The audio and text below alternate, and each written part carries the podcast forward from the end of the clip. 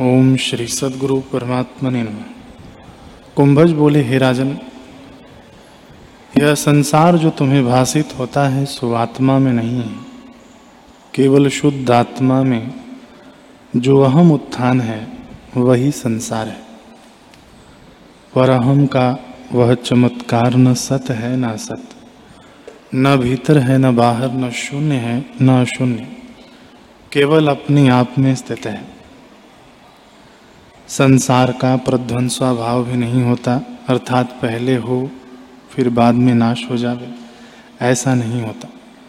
आत्मा में संसार उदय अस्त नहीं होता, केवल अपने आप में स्थित है, उससे भिन्न नहीं। किंतु आत्मा को यह भी नहीं कह सकते कि केवल अपने आप में स्वाभाविक स्थित है, क्योंकि उसमें वाणी की गति नहीं। वाणी उसको कहती है जहाँ दूसरा होता है पर जहाँ दूसरा न हो वह वाणी क्या कहे? यह कहना भी तुम्हारे उपदेश के निमित्त है। आत्मा में किसी शब्द की प्रवृत्ति नहीं।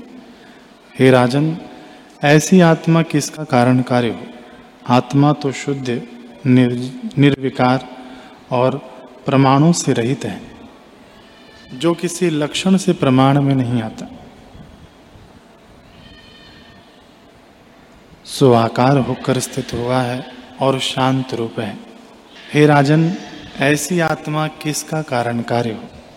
कारण कार्य तब होता है जब प्रथम कारण, परिणाम और क्षोभ को प्राप्त होता है। पर आत्मा तो शांत रूप है।